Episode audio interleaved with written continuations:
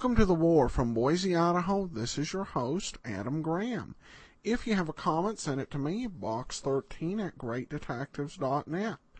Well, today we're going to bring you an episode of Al Jolson's regular talk show from 1943. There's some Jolson singing, perhaps a little bit too much attempts at comedy, but that's kind of a matter of taste. But also just a very great interview later on in the program that really shows the heart and character of the great Al Jolson. So let's go ahead and take a listen to Al Jolson's Colgate program from January 19th of 1943. Ladies, lend an ear to me, ladies. Listen here to me, better complexions in just 2 weeks. Palmolive brings you proof that speaks. Here's all you do. Wash your face with Palmolive soap 3 times a day. Then each time, take 1 minute more to massage Palmolive's remarkable beautifying lather into your skin. Then rinse. That's all. 36 leading doctors prove 2 out of 3 women get better complexions with this new method in just 14 days. Get Palmolive because there may be new beauty for you as soon as you do. So start today the Palmolive way.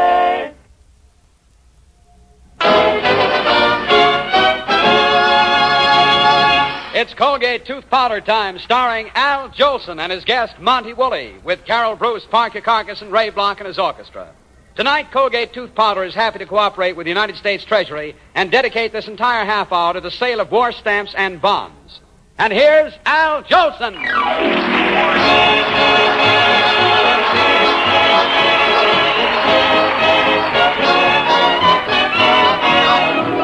They called a frivolous gal, a peculiar sort of a gal, with a heart that was mellow, and all round good fellow was my old pal. Your trouble, sorrow, and care, she was always willing to share. A wild sort of devil, but dead on the level was my gal Sal.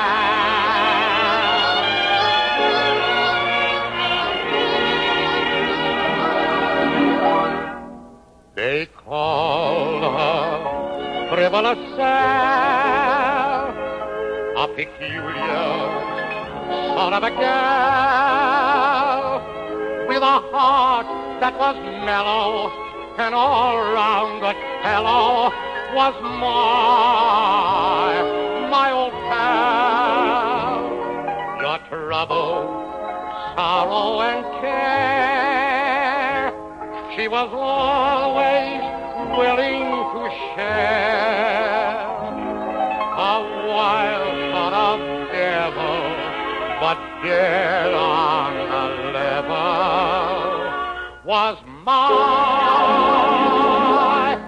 gal, Sal.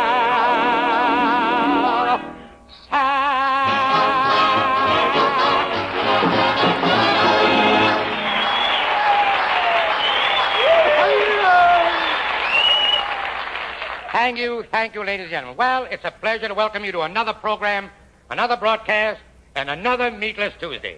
Ah, yes, Meatless Tuesday. Did you folks know that meat is becoming more precious than gold? Get this. The other day, a very rich girl got married, and for a wedding gift, her father gave her a beautiful string of maxed meatballs.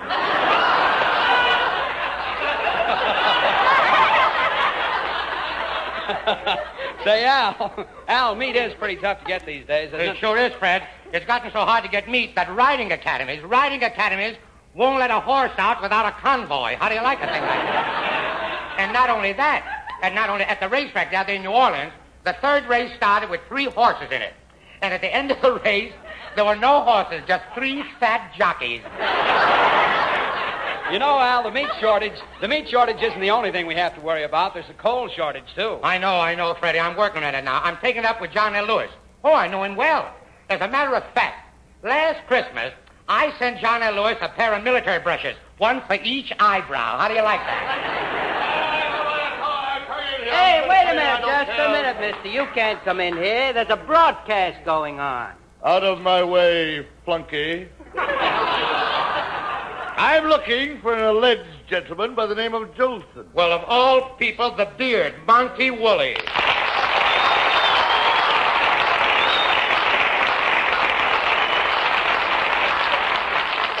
Never mind the applause, ladies and gentlemen. I'm not here to entertain you. If you want to be amused, there's a picture of mine called Life Begins at 8:30. Playing in your neighborhood theater. Go and see it. If you like it, tell your friends. And if you don't, keep your big mouths shut. Now, wait a minute, Monty. You can't talk like that to these people. This is a Colgate show, and this is my audience. Keep your relatives out of this. Furthermore, my marinated mammy singer... These people came here to see me. Oh, yeah? Came here to see you. Well, what have you got that I haven't got? And if I had it, how could I get rid of it? Jolson, I hate you. Monty, are you starting again? Look, I'd like to talk to you as man to man. So would I. Too bad we're one short. Now, look, Jolson, I'm in no mood to listen to your untutored bleating. Happens I'm not myself tonight. Well, whoever you are, he's no friend of yours. I warn you, Jolson, I'm not responsible for my actions when I'm angry. Last week, in a fit of temper, I burned down my own house. There must be an easier way of meeting Mayor LaGuardia. Ah!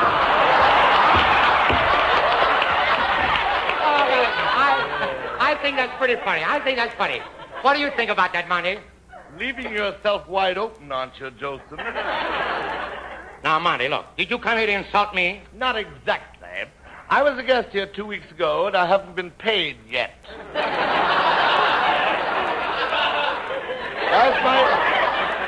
As my contemporaries would so eloquently put it, shoot the jackpot to me, crackpot. Well, if that's the way you feel about it, Monty, I'll tell you what I'll do. I'll send you a check the first thing in the morning. Who'll you take me for, Dennis Day? And I don't look like Benny. But, Monty, look, I'm your friend. I wouldn't cheat out of your money. Don't you trust me? Well, as long as you put it that way. Albert? No. Listen, you beaver. You're a heartless, unreasonable ingrate. Or to put it more subtly, you're a heel. Sir, you are speaking of the man I love.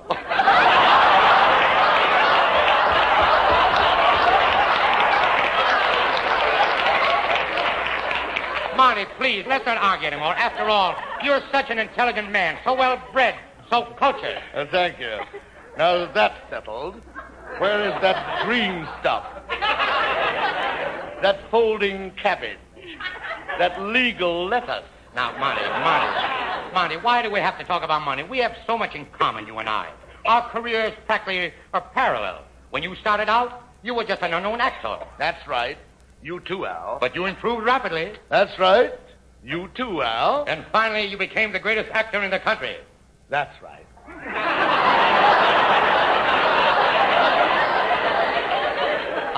I said finally, you became the greatest actor in the country. That's right. Look, stop trying to think of a new line. Just read what I wrote in the paper. Go ahead. Now let's end this feeble attempt at conversation. Just tell me, whatever became of that delectable creature, Carol Bruce? There she is, Monty, right over there. Ah, what lips, what lovely eyes, what a gorgeous profile. Monty, Carol is over there. Stop looking in the mirror. And besides, Monty, Carol doesn't go for that Harvard professor type. She likes a man with an up-to-date line of talk, you know. Oh, I see. Very well. Fix the wench. Oh, Carol. Carol Bruce, come here, honey. Hi, Al. Carol, you remember Monty Woolley, don't you? Oh, yes. How do you do, Mr. Woolley? Hiya, Fats. How about toting the torso over to Roseland and lacerating the carpet? Ain't that a Lulu? I got a million of them. I dig you, Jack. Right after I make with a little solid jive. Well, all right.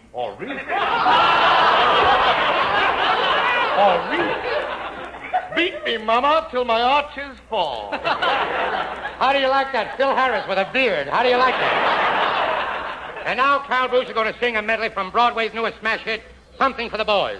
And something else for the boys, folks, is to fill those war stamp books now. Sing, Carol, baby, sing out.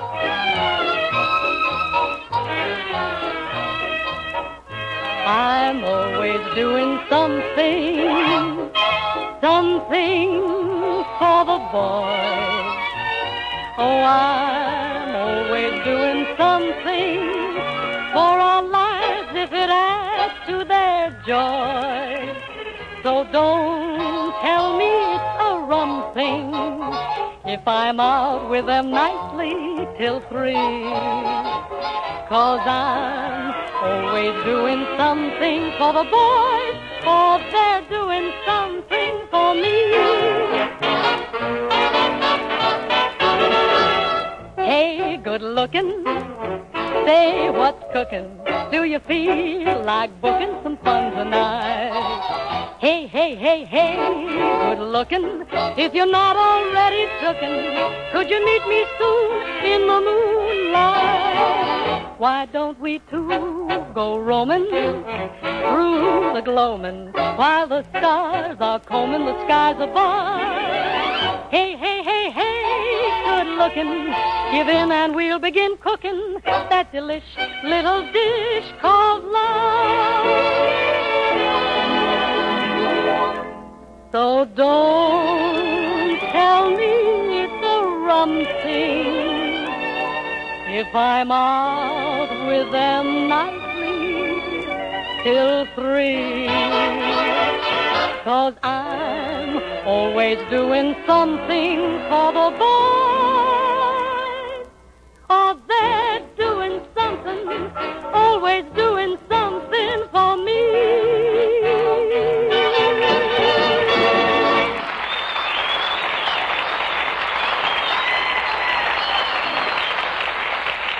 Well, Monty, I tried to raise the money I owe you, but no one seems to be able to lend it to me. If I only knew where I could borrow some cash. Do you need money? Parkyakarkus. Parky, am I glad to see you. Well, Monty, my troubles are over. You remember Parkyakarkus? Is he still here? I thought you sent him back to the Baskerville. Baskerville? Say, Mr. Wolfie, is that a real beard, or are you hiding from your draft board? Albert, if it weren't for the debt you owe me, I wouldn't stay here a moment. This place is full of idiots. Don't go. There's always room for one more. Jocelyn, I heard what you need cash. Well, I represent that you need it. We got to try and get it finance company. Can I get $1,000 right away? Positively, it's very easy. We don't want no endorsers, no co-signers, no references, no nothing. Just blood. Albert, I've decided to forget the money. When I look at this pixie in misfit clothing you have to put up with, I realize you suffered enough. Look at him, Al. Yeah. That suit looks as though it's been slept in. It has. I wore it to one of your pictures last night. But the reason why I don't look so good is because I need a shave. That's ridiculous. Nobody can see you need a shave unless they get close to you. And who wants to get close to you? You know, Albert, if we had this fellow in the 16th century, we could have him boiled in oil. Is that good? I almost wish I were back in the Dark Ages. So do I. You look terrible in the light. And another thing, Mr. Woolley. Parky, it's not Woolley, it's Woolley. Yeah? Aren't you ever going to get anybody's name right? Didn't you ever go to school? Are you kidding? When I was in the 5th grade, I was voted by my class as the one most likely to stay there. Good.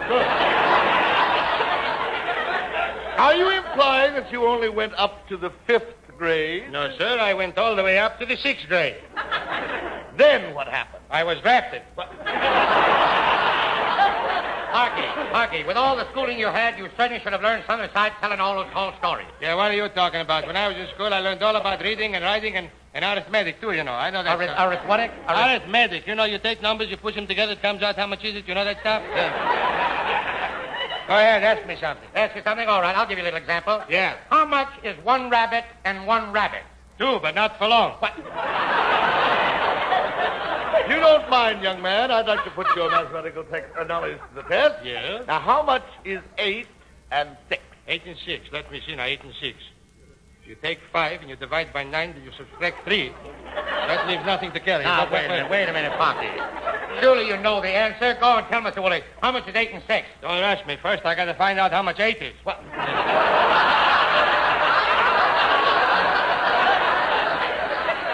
Well, let me put it this way, young man. Yeah? Now, suppose you put your hand in one pocket and pulled out $8. Yes. And then you put your hand in the other pocket and pulled out $6. Yes. Well, then what would you have? I would have on somebody else's pants. I know that.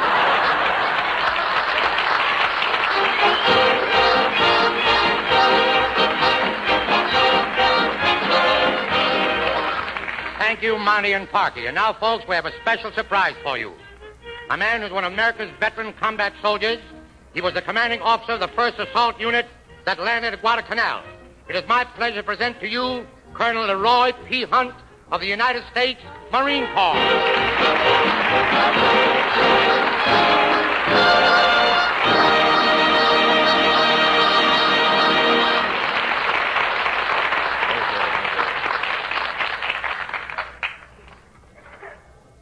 Yes, sir, Colonel Hunt. Now, tell me something. Right here is where you talk a little bit. Right here, Colonel. Well, I tell you, thank you, Al, for that fine introduction. Yeah, I thought I might floor you with it. But I might as well tell you right now I'm no actor. Well, that was a pretty good performance you gave at Guadalcanal on opening night. You mean I gave? No, I didn't give it, Al. That was the boys out there that stole that show. Well, Colonel Hunt, I know the people would like to hear a little bit about the first attack on the Solomons. Could you tell us something without divulging any military secrets? Well, I might tell you a bit. See, the most important objective was the airfield at Guadalcanal. It was completed when we got there. If it had 1 week later, or in our attack, or if we had given the Japs a chance to equip that field with planes, it might have been a different story. Colonel, would you mind telling us a little of your personal impressions of the battle, please? Well, it started on Friday, the 7th of August. Reveille was 4 a.m., and it was easy to get up. Everybody was nervous. 7 o'clock, I told the skipper that we were ready to land, and the command was given to go over the side. We were approaching the 0 hour. Everything went off smoothly, just like a well-organized football team. It proved that the American kid will always come through when the chips are down. Given the proper training, there's no situation that is too tough for him to handle. I'm here to tell you that the American boys' intelligence and his initiative and eagerness to win are the greatest assets we have in this war. But he needs plenty of help from the folks back home. And I'd just like to say a word to some of the people back here in this country. I mean the people who are still complaining about what they're going through at home, such as not enough gas or not enough meat. And maybe the butter is running a little low. And what sacrifices they're making. Al, they'd better make some sacrifices over here, or those rats from Tokyo will be swarming all over your country and mine. And one more 25-cent war stamp is not too much to ask. You know, for a fellow that's not a speaker, I guess I've said enough. But before I sit down, I want the folks to meet a shining example of the kind of boy I've been talking about. A Marine who was wounded in the attack on the Solomons. Private First Class Dana Babcock.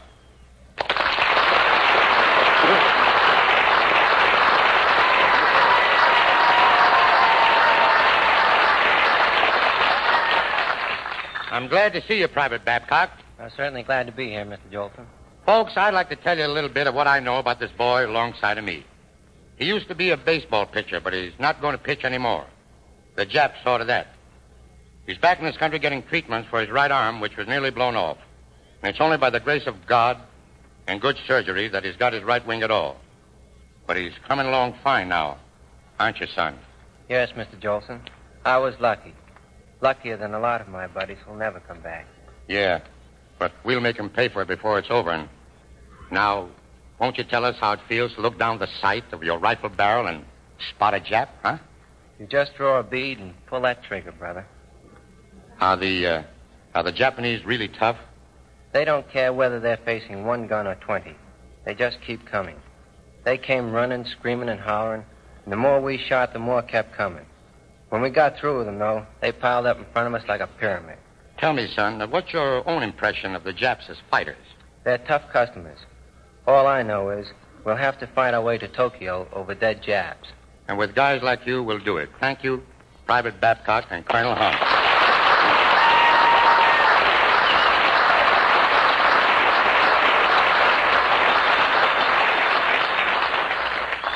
Ladies and gentlemen, now I'd like to say something. Listen, folks. Right now, tonight, take a look in that top bureau drawer and see if you haven't got a book of war stamps that's only partly filled. I thought so. You have got one. You know, when we all told the boss to take that 10% out of our pay envelope for war bonds, we kind of forgot about that book of stamps we started. But Uncle Sam hasn't forgotten. No, sir. In fact, the Treasury tells us there are actually $1 billion worth of unfilled stamp books in top bureau drawers that aren't doing you or Uncle Sam any good. Why, folks, just one of those 10-cent stamps will buy 5 bullets to load an army automatic. And the way our boys handle them, that means 5 dead Japs. Folks, listen. Don't keep 5 dead Japs in your top bureau drawer. Fill up that stamp book now, in January, and turn them in for an extra war bond this month. If anything will do it, that's the kind of American spirit that will have Hitler and those lousy Japs yelling uncle this very year. I make a solemn promise tonight here in front of this microphone that I'll fill mine. Will you? Because if you do, we can promise our children there'll never be another war.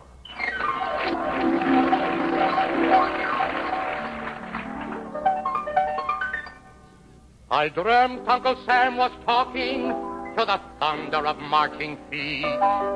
And here's what he seemed to be saying to the soldier and the man on the street. Why are we working and fighting like we never did before? Oh, we wanna make sure, we're gonna make sure there'll never be another war. Why will we follow old glory where the flames and cannon roar? Oh, we wanna make sure, we're gonna make sure there'll never be another war. We're in line, we're all in line, and we're gonna keep our eye on the ball. You can bet we're in the threat to life and liberty once and for all. When we've destroyed those destroyers, there'll be peace forevermore.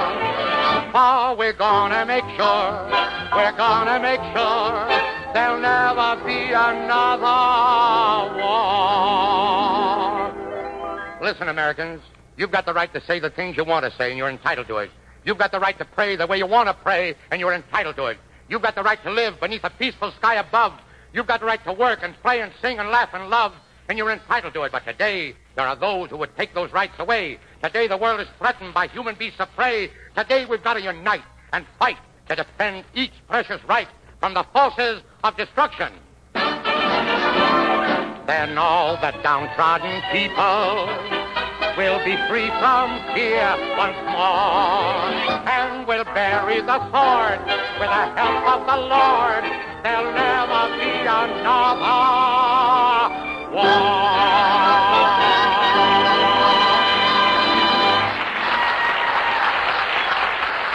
Albert, that was magnificent. I can't express myself in song, but I can tell you that every time you fill up a war stamp book and turn it in for a war bond, it means ships and shells and tanks and guns, for Halsey, for Eisenhower, and MacArthur. Good night, folks, and thank you all. We'll be with you again next week. Good night, everybody. This is the Columbia Broadcasting System.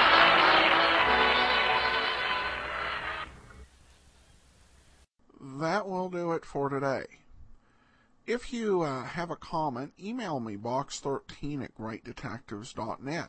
I welcome your story or that of loved ones who served during World War II. Ken Curlin provides our opening theme music, kencurlin.com. I am your host, Adam Graham.